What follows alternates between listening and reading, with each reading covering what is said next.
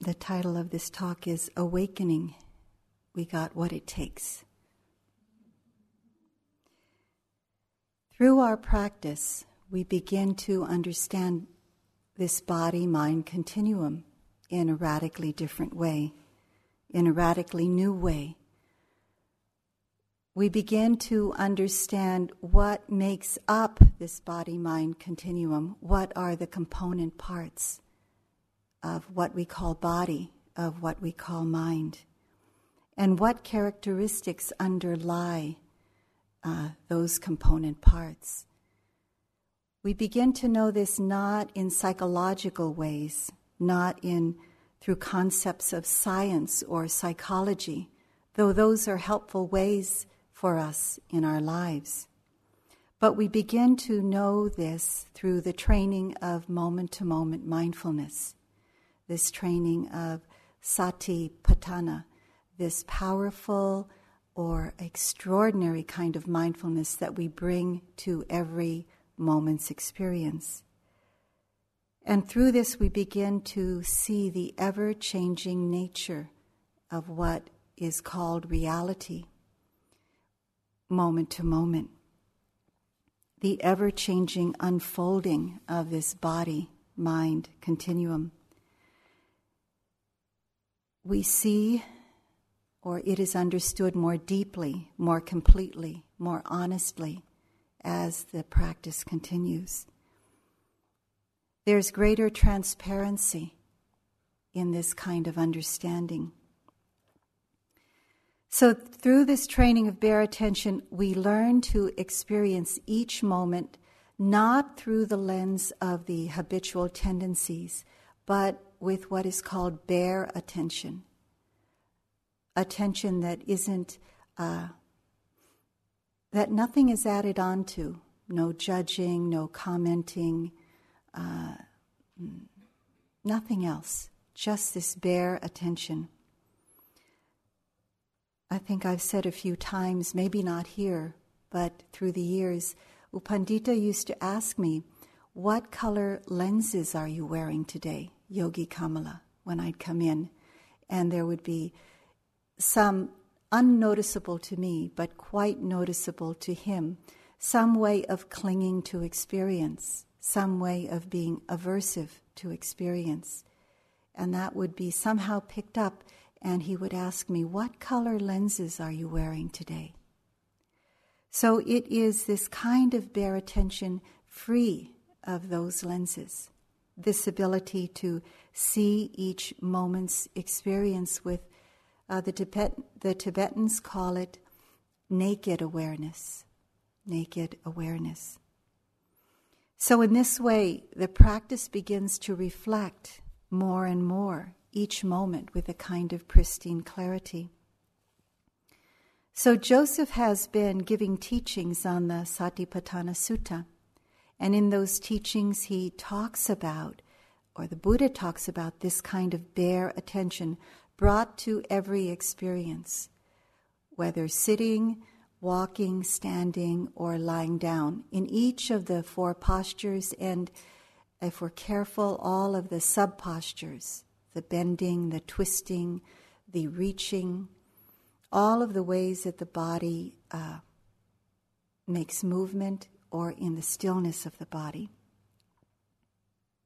So, through this practice of the Satipatthana Sutta, the results of this is a maturing of strengths that are already within this body, mind, and continuum, but are being nurtured by mindfulness. So the Buddha said if the four foundations of mindfulness are practiced persistently and repeatedly, the seven factors of enlightenment will be automatically and fully developed. So, what the Buddha is promising here is that if we do our practice persistently and repeatedly, these seven factors will be fully developed. So, this is an incredible uh, assurance, promise of what can happen in our practice. And that is why, in uh, practices, when we do this kind of intensive practice, for example, with one of our teachers, Sayadaw U Pandita, there's a, um, a large uh, part of our practice is in between the sitting and the walking. I used to be very resistant when I went to Burma about the times when we would have to, in a line, walk from the sitting hall to the um, to the dining hall. And even in the dining hall, we'd have to eat very, very mindfully. But from the sitting hall to the dining hall, it's about 950 something steps. I, I counted one time, as more or less. And uh, during that time in line, I was so resistant to being at the pace with everybody else and, and just being mindful, but it slowed my practice down and it really made me uh, see the benefits of being mindful in between the sitting and the walking. And then when we got, say, to the eating hall, where um, we did everything as mindfully also as possible, uh, we'd all be sitting there, and Sayadaw U Pandita would usually come in late because most of the time he would be receiving the, the visitors, if there were any, who had offered dana for that meal. So he would come in late along with the visitors. And then we would all usually be seated or almost seated, and he would come by and actually come by to the tables. And he would look to see if we were eating properly, but he would also look to see if we were being very, very mindful. And so there would be this, uh, this focus, this light on uh, mindfulness during every posture. So this is the persistently and repeatedly. Because when this happens, then these seven factors are automatically and fully developed. So, these seven factors, which I'm speaking about tonight, are called sometimes the seven factors of purification. We hear that word in the West sometimes. It's called seven factors of purification because these factors begin to purify in the mind and heart greed, hatred, and delusion. Also, these are known as the seven factors of awakening because through this process of purification, wisdom is awakened. The wisdom of seeing uh, reality as it truly is. But traditionally, these, what are called bojjhangas, the seven, the factors of enlightenment. Traditionally, they're called the factors of enlightenment because they are brought, uh, these factors bring us to uh, enlightenment, to the unconditioned. So, just a, a, different way of expressing what the Buddha expressed uh, a while ago. I said about the four foundations of mindfulness being practiced persistently and repeatedly. The Buddha also talked about these factors of enlightenment or liberation in this way. This is from the numerical discourses of the Buddha. He said, Liberation by supreme knowledge, too, O monks, has its nutriment, I declare. It is not without a nutriment. And what is a nutriment of liberation by supreme knowledge? The seven factors should be the answer. The seven factors of enlightenment, too, have their nutriment, I declare. They are not without a nutriment. And what is the nutriment of the seven factors of enlightenment? The four foundations of mindfulness should be the answer. So, these seven factors of enlightenment or seven factors of liberation are mindfulness, and I'll go over these one by one mindfulness, investigation, effort, delight, or what is sometimes called joyful interest, calm, concentration, and equanimity. So these are factors that are already present in the mind stream. And through mindfulness, they're being developed, nurtured, strengthened. So, as we practice through the years, uh, we begin to see We're more able to acknowledge these strengths so that as the strengths deepen in our intensive practice here on retreat, they are brought into, into our everyday life, greater skills that we can use to concentrate more, to be more calm, to be able to uh, have the balance of equanimity in our lives, to have a energy that we can complete our tasks with, to have interest in what we're doing in our lives. So, no matter what happens outside, no matter what, what comes and be, what obstacles are in our way or what befalls us, no matter what happens inside, more and more there can be an experience of a still forest pool where whatever pebbles are thrown into the pool from the outside life's experience or from the habitual tendencies that come from within our own hearts, we know through our practice of mindfulness, which empower the other factors, strengthen the other factors, that somehow in time the mind will always go back to some clarity, some stillness. The world may be chaotic, but inside we really know that these strengths are there and we begin to rely on them with greater confidence. So these factors are all being strengthened, awakened through continuity. That is why in the last days we've been uh, putting more focus on the continuity of practice, the moment to moment, balanced, persevering effort. Not this big, you know, charge added effort, but a very balanced kind of effort.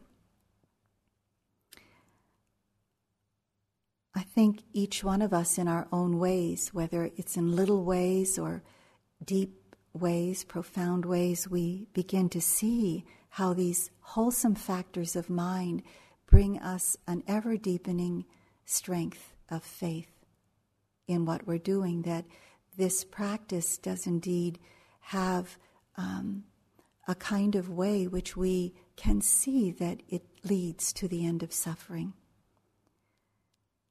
So, this Dhamma teaching is meant to help you become more aware, to recognize the strengths that are already there in your practice, being developed moment by moment. Um, they're, they're not as easy to see as the hindrances because they're more subtle, they're more refined, they're more porous. But we can recognize them in, in the certain ways that I'll try to help you to acknowledge and recognize them in your practice. The Buddha used to chant this Bojjhanga Sutta to those who were ill, to those who were sick. And even today, uh, since the time of the Buddha, this Bojjhanga Sutta has been chanted to the to those who were ill, and it's said that um, oftentimes those who were ill who would hear this chant of the Bojjhanga Sutta, or who would um, know the chant themselves, or know or read the Bojjhanga Sutta themselves, but usually it was given by someone else. These people would become healed in some way or better in some way because it would bring out these strong factors already present in one's mind and in a very balanced way. So these are very healing. They empower us with a kind of confidence to go on. Of the seven factors that I uh, talked about, three are energizing factors.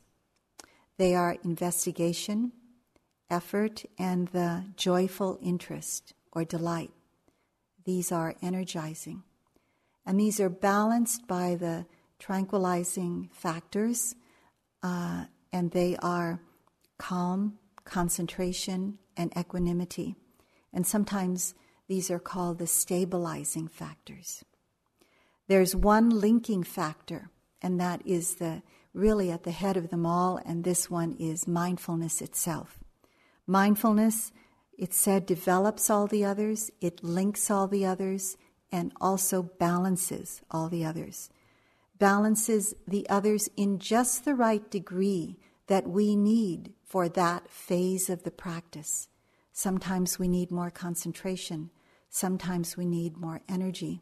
Sometimes we need more of the tranquilizing factors. Sometimes we need more of the energizing factors. So, mindfulness, just by applying mindfulness, all of the other uh, factors are there in the right balance. Munindra used to say, when mindfulness is present, all the others come near. And I remember, um, I was just remembering when I was rewriting this talk the first time he told me that. And um, I guess many of you know that we live on uh, Maui, on the island of Maui. And most of my life I've lived there. And I raised my four children there. And I used to take him to the ocean with me. And he would take every opportunity to mention any Dhamma teaching to me. If the number four came up, he would talk about the Four Noble Truths. If the number five came up, he would talk about the five spiritual powers. If you asked him a question, he would go about, about giving you the answer and until you wouldn't listen anymore. And one time Joseph said that one time he went on giving an answer until the last person left. So he really just is a walking Dhamma encyclopedia. And this time we were on the beach, and um, I had the four children with me, and uh, we were walking and playing and doing some things on the beach and splashing each other and all of that. And then uh, Munindra was sitting on the sand under a tree. And um, I came near and, you know, came to sit down. How are you? How are things going? What can I get for you? And he said, uh, he gave me this little teaching on mindfulness and the seven factors. And he said, You know, uh, mindfulness is like the mother. And when the mother is there, all of the children come just like all of your children come around you. And so when mindfulness is there, it's like the mother. It brings all of the uh, other beautiful factors around. I know we don't feel that way about all of our mothers, but that, that's the uh, example that he gave. So, as the energizing and tranquilizing factors develop, mindfulness becomes stronger. As we keep persistently and repeatedly with gentle, balanced, persevering effort, mindfulness becomes stronger. And that is why um, people say, well, mindfulness is very weak now. Well, we can see that some of the other qualities are not yet developed. And mindfulness strengthens all the others, and they in turn strengthen mindfulness to become stronger and stronger to pierce through, to be able to pierce through the illusion of ignorance. Munindra always says, Your only job is to be mindful.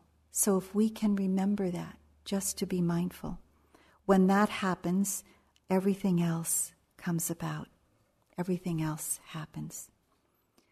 So, mindfulness, this uh, first factor, is likened to a very clear and clean mirror. One of the great fourth century Taoists, Chuang Tzu, said it like this The perfect woman or man uses the mind as a mirror. It clings to nothing, it refuses nothing, it receives but does not keep. And this is how mindfulness is it reflects in detail a very clear experience of the present moment without any bias. It's not liking it, not disliking it, not pushing it away, not holding on to it, not adding anything to it, not taking it anything away. It sees everything clearly and very deeply. I still hear sometimes when I sit Munindra's voice in his instructions, when he would say, uh, when we sat still and were uh, had our balance of posture and quieted the mind a little bit, he would begin to say, Please be mindful of the primary object of the breath, just bringing an attention to the present moment without comparing. And this is a part I remember very clearly without comparing, without judging, without condemning, without criticizing, without commenting, just bringing a very clear moment of experiencing this moment clearly. And he would say that also about the secondary objects, the objects that would arise apart from the breath, all of the other four foundations of mindfulness, to see, to experience every moment without adding anything. This is a very important thing about this bare attention, this extraordinary mindfulness, this sati pa, this extraordinariness, this kind of extra energy on the object, sati, mindfulness, pa, extraordinary kind of effort, tana, on the object of attention. It allows the experience to be uh, before or beyond the world of concept. So we're not into the conceptual world of making a judgment or comparison or a commenting on it. It's in this realm of very profound, sometimes life changing experience to be able to see life in a radically different way, to see what life is made up of all these various precious moments. One way that I think we can all um, feel this or see this, experience this clearly, is um, not too long ago here when there was the full moon. Or, in fact, when there's any moon on, on a clear night here, have you ever experienced just looking up at a, a clear sky in the evening and seeing the starry sky with a bright moon. And in that moment, with just this ability to uh, experience seeing, noticing what is happening without any filter of, I want this to last longer without any filter of, oh, I won't like it when the clouds come, kind of a um, pushing away in the mind or a kind of a contracting, without any kind of liking or disliking, but with a, just a total clarity of experiencing that moment of noticing, realizing the simple beauty of not so much what is being seen the moon, the objects, the brightness, but realizing the simple beauty of awareness itself, that simple cleanness of awareness itself. There's um, that wonderful Japanese haiku gazing at the moon, I knew myself completely, no part left out. So it's this utter simplicity in seeing the emptiness and yet the fullness of everything in that pristine kind of clarity of awareness. This is what mindfulness is all about. And it, it goes much deeper than that, of course. Mindfulness, with the second factor of investigation, helps uh, wisdom to come closer to experience. So, the second factor, or the first of the energizing factors, is investigation. This investigation is activated by mindfulness. In Pali, it's called Dhamma Vichaya. Dhamma Vichaya, the investigation of Dhamma, of the truth. Or, in a, I think, in a very simple way, it's the investigation of this truth, this particular moment's truth not the big ex- existential truth, but this particular moment's truth. It's investigation of the present moment, So we're not investigating the past of what happened in the past. We're not investigating the future, of course, what will happen because of the past or the present, but we're precisely experiencing and investigating the present moment so that uh, you'll notice in interview we're always trying to bring you back. So what does that feel like right now? What is the residue of that past experience? How is that being experienced in this present moment? So the investigation of the present moment is of what precisely? In the text it says it is of the arising the occurring or the changing and the passing away of this present moment. So, very precisely, it is uh, of the arising, the changing, and the dissolving of this present moment. Now, we can't always see the arising. A lot of times there, there is just the seeing of the changing moment. The, the dissolving moment can't always be seen. Uh, but there are times when all of this is picked up, is seen by mindfulness and through this energizing quality of investigation. The actual direct experience of impermanence, the unsatisfactoriness of all of experience, meaning to say, there is no place that and nothing that we can hang on to that will give us permanent, lasting happiness the unsatisfactory dukkha ness of experience, and the anatta-ness of experience, or the impersonality of experience. Not attributing every experience to this is me, this is mine, this is who I am, this happened to me in the past, this will happen to me in the future.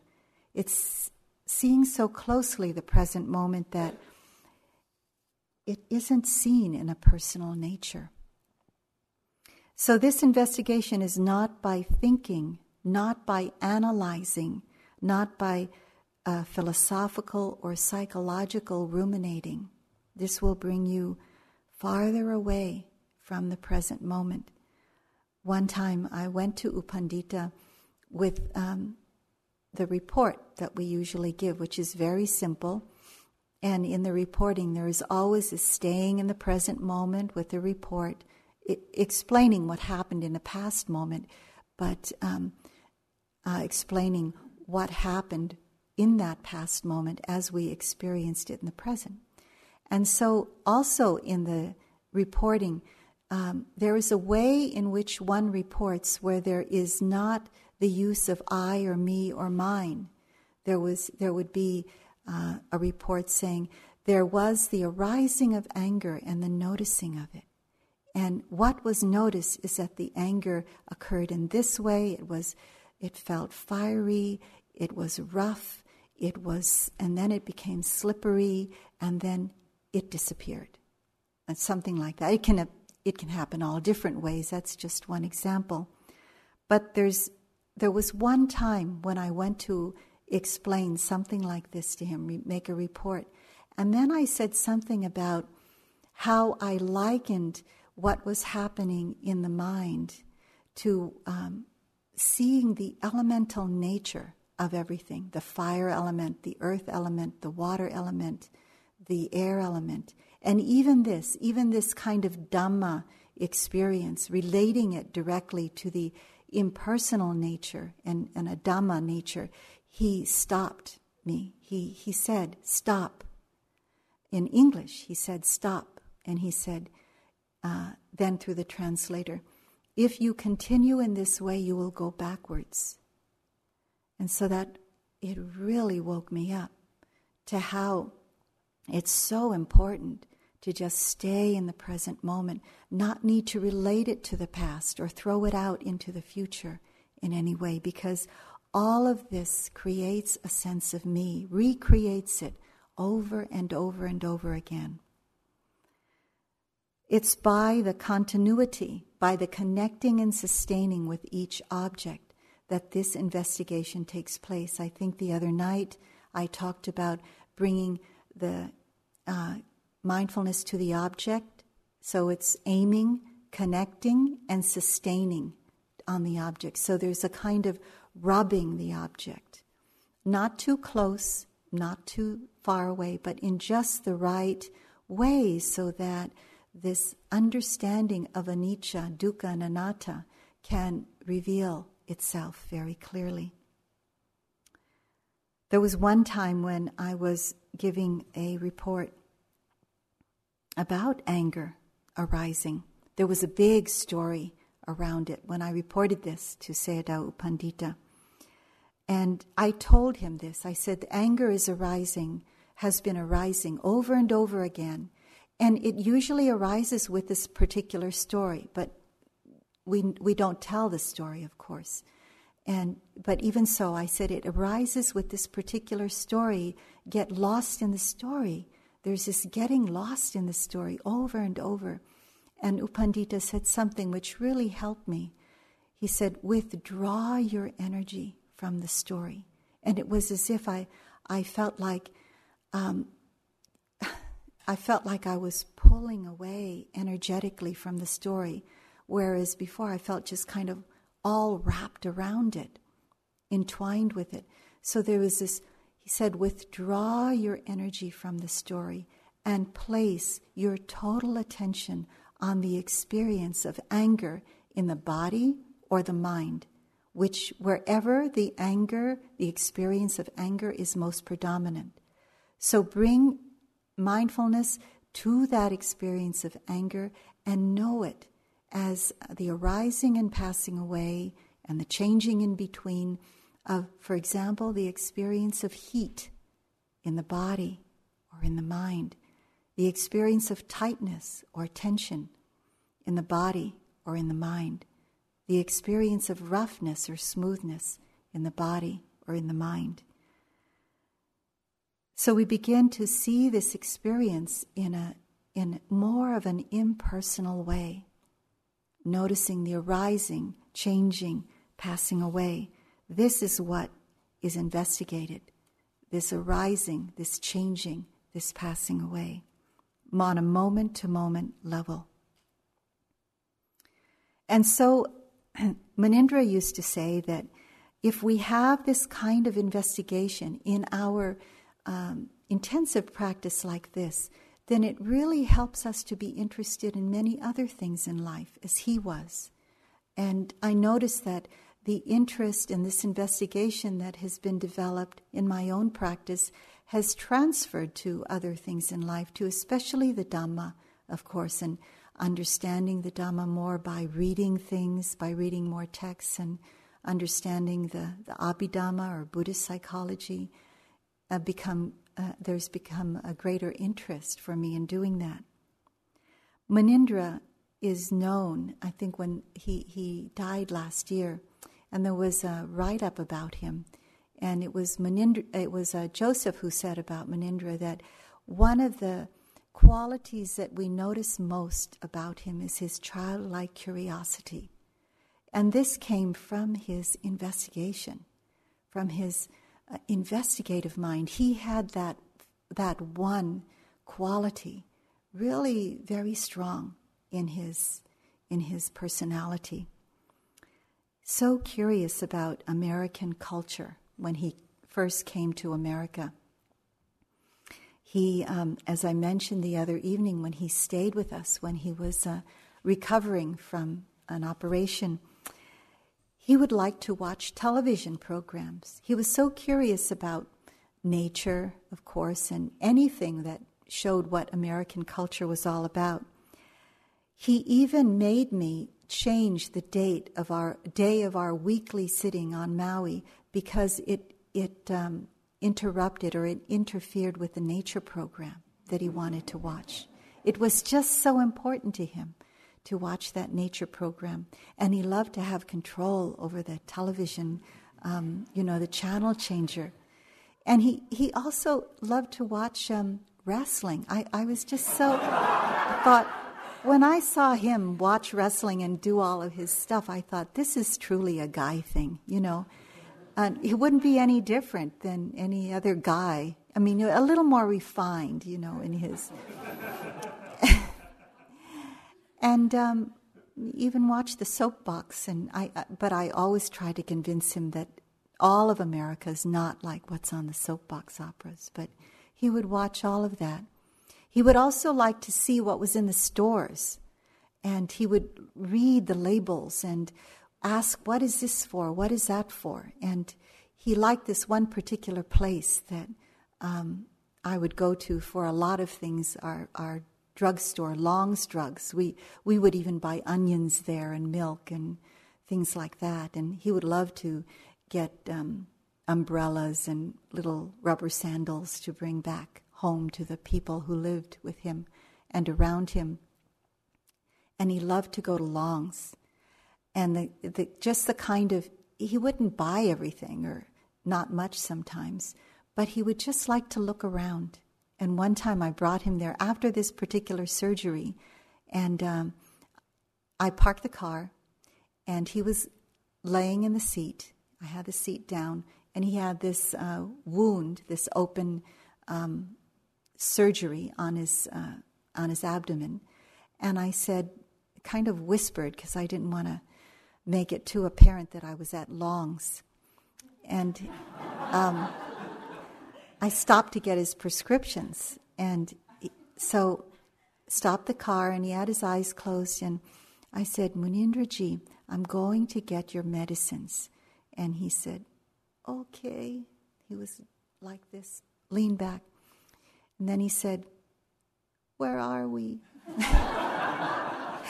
I said, Longs. And he, from his seat, from laying down, he came up and he said, Shopping. he was just all ready to go. We're not developing that kind of investigation here, but, but that's a kind of um, curiosity that we can have in our moment to moment experience. Um, if investigation is weak, it is said that thinking arises. If investigation on moment to moment experience is weak, there's lots of room, there's lots of space for thinking to arise. And then, of course, doubt arises. We don't know which one starts another. It kind of gets to be a vicious cycle. And doubt paralyzes us. As you know, I think um, there was a talk on doubt, or some, some talk on doubt uh, that Sharon gave, some part of her talk. We lose confidence in ourselves and this is when we find um, we, we find ourselves blaming, you know, something that the weather, the food, uh, our fellow yogis, uh, the staff, or whatever. Just you know, moments of um, kvetching and whinging. Um, and so when that happens to me, I look to see if there's any doubt. Doubt is there when we're over intellectualizing, when there's a kind of blaming out there of what's happening, or blaming our even ourselves, our past, for not practicing well enough, or um, it could be uh, indecisiveness, uh, confusion. Doubt is sometimes at the root of this it's helpful to just note and name doubt as doubt. You know, when we uh, don't have enough uh, wherewithal to understand what's going on, I just, and I don't know what hindrance is going on, I just come back to the hindrance of doubt. Could this be doubt? I mean, um, bringing it back to that very pristine understanding of it, feeling doubt in that moment. And if doubt is too overwhelming, what I try to do is bring my attention to something that there can be no doubt about. For example, the breath. So bringing it to just one breath, or as, if, as Joseph might have already said, just a half breath. Just bringing it to this in breath and then to the out breath. Or it could be to just one step. I remember when I went to my first long retreat in Australia, even at the beginning of the retreat, I wanted to go home already. You know, I, this, the, the great thing that I have is homesickness, yearning for home. Um, and so I had to keep it really, really simple. And that's, uh, you know, I began to doubt that I could do the practice. Usually it's doubt in oneself, doubt in the practice, or doubt in the teacher. But for me, usually it's doubt in how, if I can do the practice at all.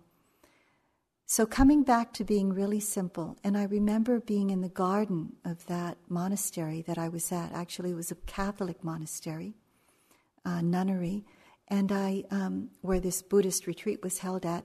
And I was walking on the path, and I said, as I usually uh, reflected, I thought, I'm going to be mindful from here to the end of the path, you know, about 15 or 20 steps. And that would always not happen, of course.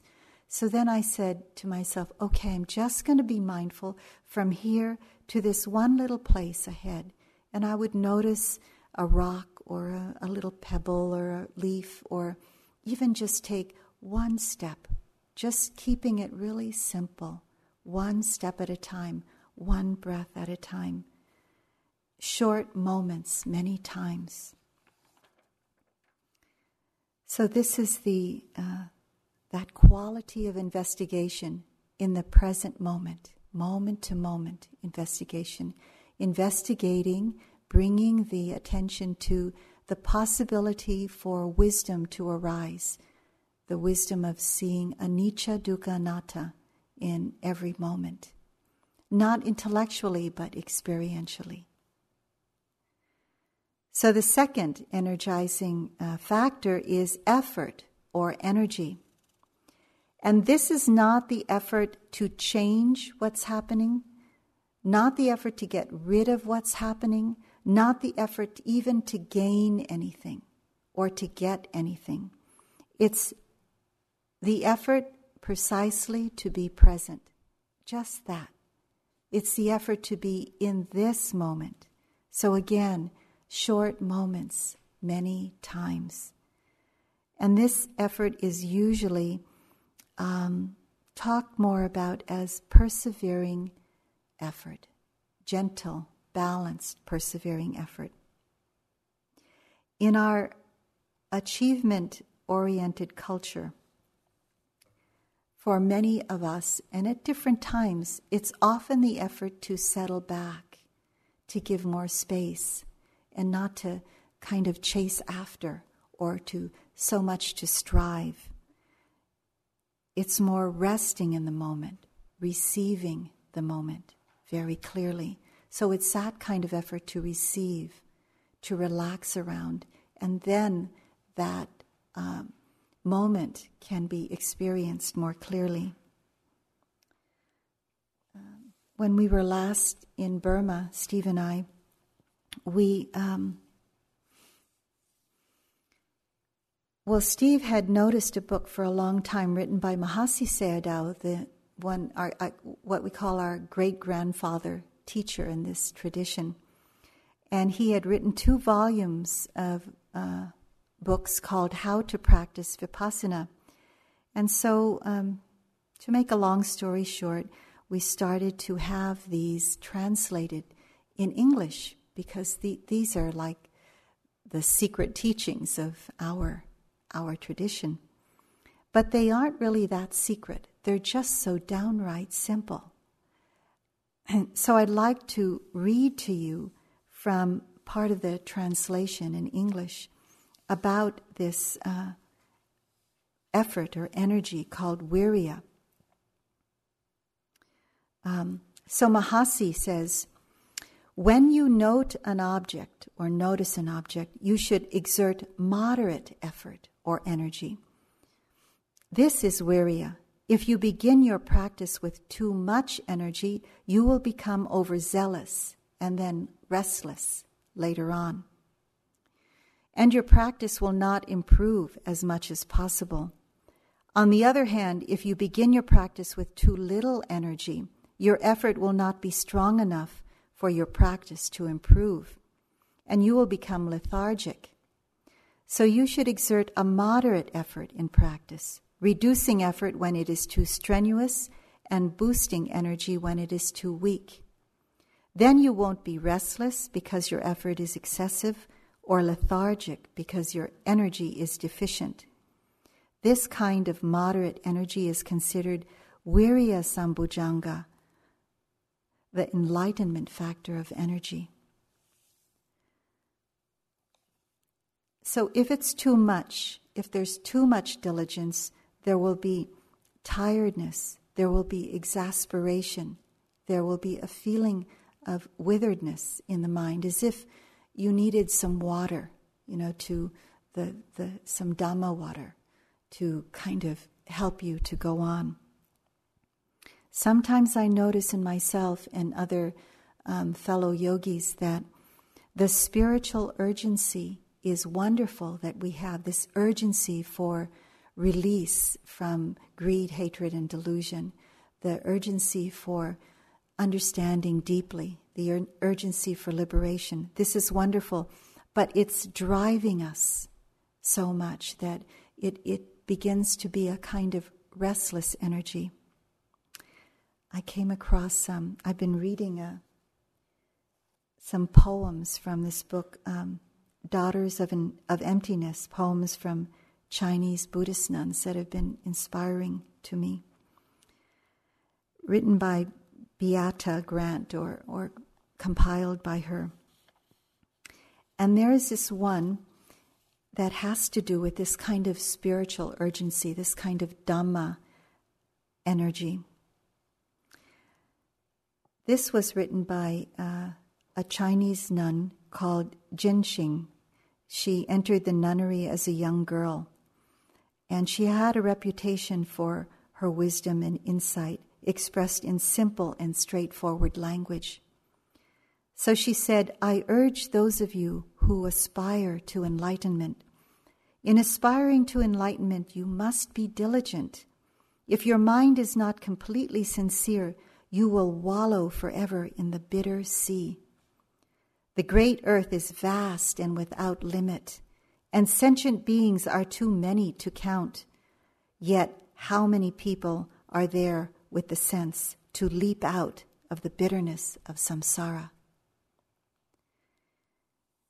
And so we, we have we see these, we feel this from other people sometimes, and we have this hope and we have this urgency to to leap out, to be free, to be off the wheel of suffering.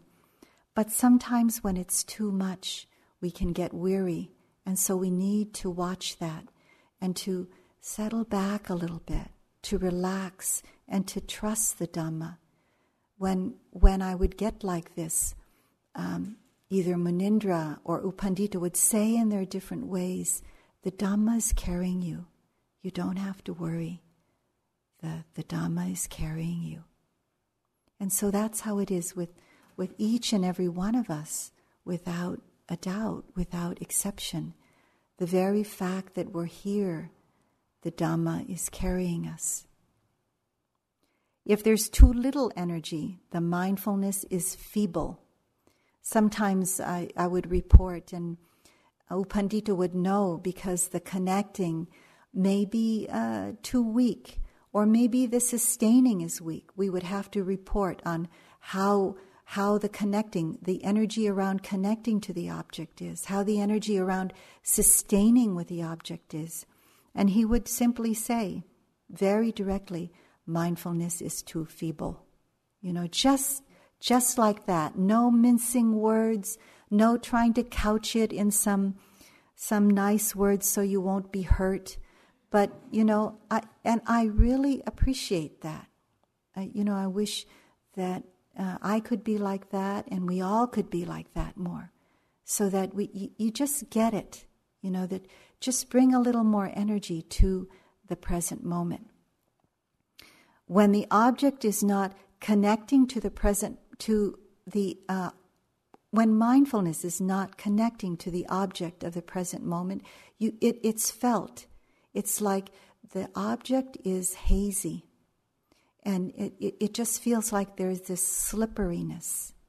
The aim and the the arrow to what, what is happening may be strong, but it just feels like it reaches the object, and in, in in the first part of practice, it feels like it's slipping off. There's not enough energy to even touch the object. When it's just the right amount of energy, the mind is light, the object is clear, it feels very balanced, and there's a sustaining of attention on the object until there is this ability to notice how the object disappears. Or does it does it get uh, does it gain in its strength or clarity? Does it get stronger? Does it get weaker? So there's always this um, questioning or we have to report uh, um, what happens to the object when it is noted Sri Ramana Maharshi, one of the most respected Indian uh, persons of our time, said, No one succeeds without effort. Mind at peace is not your birthright. Those who succeed owe their liberation to perseverance. So, the third energizing uh, uh, factor is delight or joyful interest.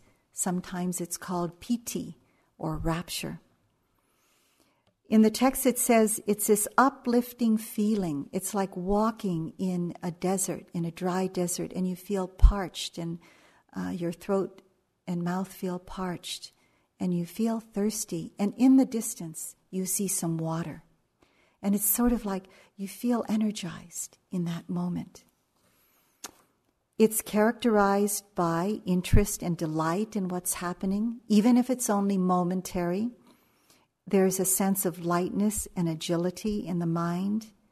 There's an infusion of energy that you haven't felt before. It's like a, an energy that's kind of running through the practice. It's not a big up and down, but it's more of a, um, a thread of energy through your practice. The mind feels very workable. Sometimes this rapture uh, manifests as goosebumps and chills. So these are some of the ways that you might recognize it in your own practice. Sometimes it's more intense, like there's lightning coming through the body, this kind of electricity coming through the body, swift, swiftly, and you don't know what happened. Sometimes just sitting there very quietly, it feels like a wave came and lifted the whole body off the ground. And there's this kind of rocking feeling, like you can't uh, feel the hardness of the buttocks touching the seat. It's like a softness and almost a floating feeling. There's a lightness of the body and a lightness of the mind begins to happen uh, during these times. And this leads to the stabilizing qualities. It said that um, calm and tranquility come out of this rapture when this kind of rapture is not when there's not a development of attachment to this feeling of rapture. We can get stuck in rapture like being in a parking lot sometimes for years, not going anywhere because it just feels so good. You know, these uh, tingling and this kind of uh, vibrations in the body, rocking, swaying, and all of that. So, the stabilizing factor of calm and tranquility is like um, we see the water in this parched uh, feeling, being in a desert we come close to the water and we drink the water. And then it's the feeling of, ooh, just kind of a groundedness in, in the body and in the mind. Restlessness becomes absent. The mind feels sat- settled, not disturbed, very clear. There's a brightness of mind. It's characterized by coolness and ease of mind. There's a, um, a kind of background sense of contentedness when tranquility is there. Even when moving, it feels that calm can be there. Um, Of course, we don't feel it all the time, but sometimes, uh, sometimes there is a rattling, and we go back to being unmindful for a few moments, and then mindfulness comes in again, and then the energizing factors, and then the tranquilizing factors. We begin to see at this time that the urge to control what's happening is futile. We just surrender. We begin, this kind of surrender happens now. Each moment, in each moment, there's a more natural surrender. It's at this time when it's like a still forest pool and it reflects everything that's going on very clearly. So we see, we begin to see true nature. It's um, when Kabir says, When eyes and ears are open, even leaves on the trees teach, like pages from the scriptures. So we begin to see from every side. their Dhamma uh, teachings from nature from every side. But be careful because um, there can be even too much excitement in this Dhamma uh, understanding, uh, the Dhamma uh, lessons that come from nature, and then the mind gets restless again. The second stabilizing factor is concentration or one pointedness. It develops out of calm and tranquility. It takes all of the energy of the mind and gathers it and puts it squarely on the passing present moment. There's a great unification of the mind body energy, and there's a great steadiness at this time.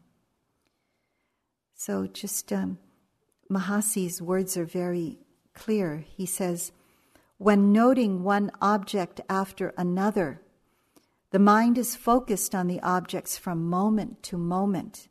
This is the type of concentration that enables one to perceive mental and physical phenomena in terms of both their unique characteristics and their universal characteristics of impermanence, uh, suffering, uh, or unsatisfactoriness, and um, the impersonality of everything. This kind of momentary concentration, momentary concentration, that is involved in each and every moment of noting is considered samadhi sambojjhanga, the factor of concentration. So, this is a very powerful concentration on changing objects. And we develop deeper and deeper continuity. Even the jhanic factors are developed, the ones that I believe that um, Guy talked about the other evening. The jhanic factors are also developed in this kind of concentration on changing objects. They are developed through continuity, not continuity of the same object, but continuity of sati, of mindfulness, uh, on changing objects. So that is concentration. And the last of the stabilizing factors is equanimity. Equanimity, a, a, longer talk will be given later, but this is often called the doorway to peace because at this time in the practice, which is called um, Sankhara Upekkha, that means equanimity at all of all formations, all phenomena that are arising and passing away there's a, a great balance, spacious stillness. Stillness meaning that there is no reactivity to any object that is arising. Equanimity is sometimes described as stilling the mind before it falls into extremes. The extremes are, um, you know, praise and blame, gain and loss, fame and disrepute, joy and sorrow those extremes in the world or that come up in our own minds. So, the far enemy of equanimity is reactivity. It's when we're reacting with either uh, attachment or aversion to whatever is coming up in the present moment. It's when the inner and outer conditions are accepted with great balance and non reactivity that this equanimity arises. And it, uh, one begins to see in a, in a more beautiful, clear way what's happening. In the Majjhima Nikaya, I came across this one beautiful example of equanimity. Raindrops on slightly sloping lotus leaf roll off and do not remain there. In the same way, when equanimity is established, anything at all, agreeable, disagreeable, or both, just as quickly and easily do not remain in the mind.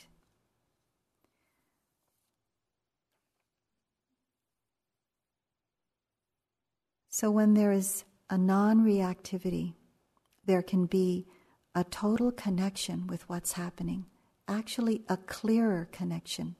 So it's not a distance to what is going on. The far enemy of equanimity is called apathy.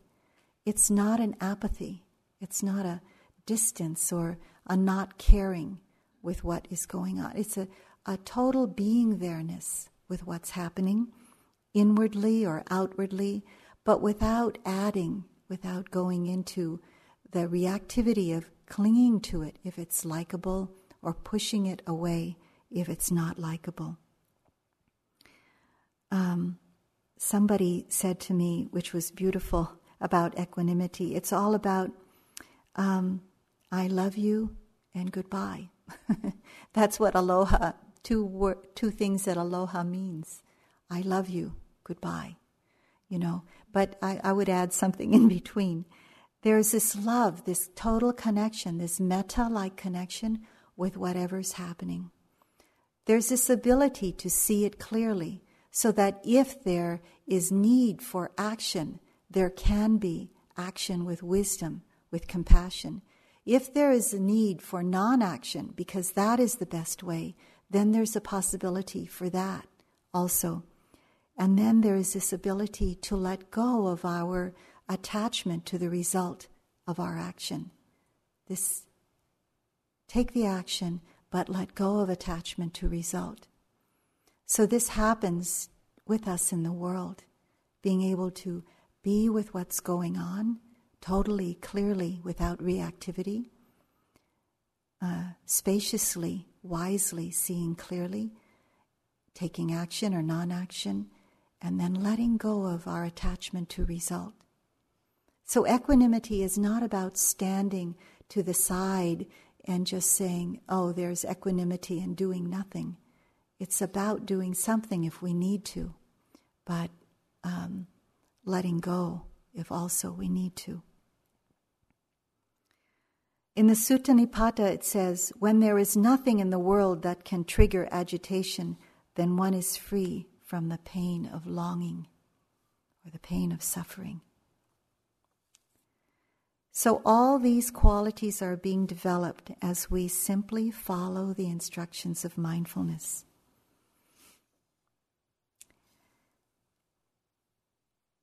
One of the last things that the Buddha said was, um, and I'd like to end with this You are the light, you are the refuge. There is no place to take refuge but yourself. So let's sit for a moment.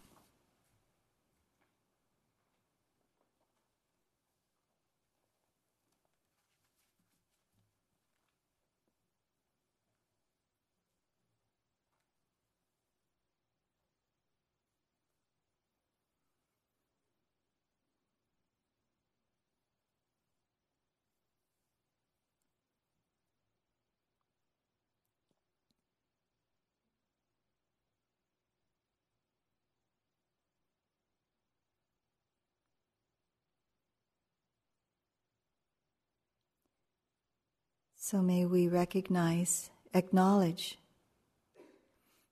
take refuge, and have faith in these qualities of awakening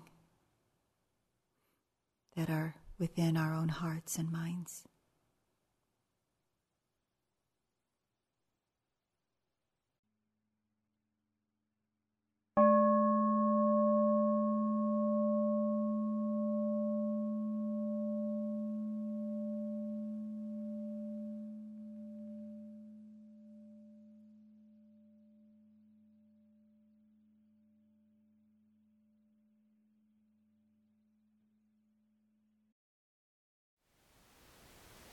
Thank you for listening. To learn how you can support the teachers and Dharma Seed, please visit dharmaseed.org slash donate.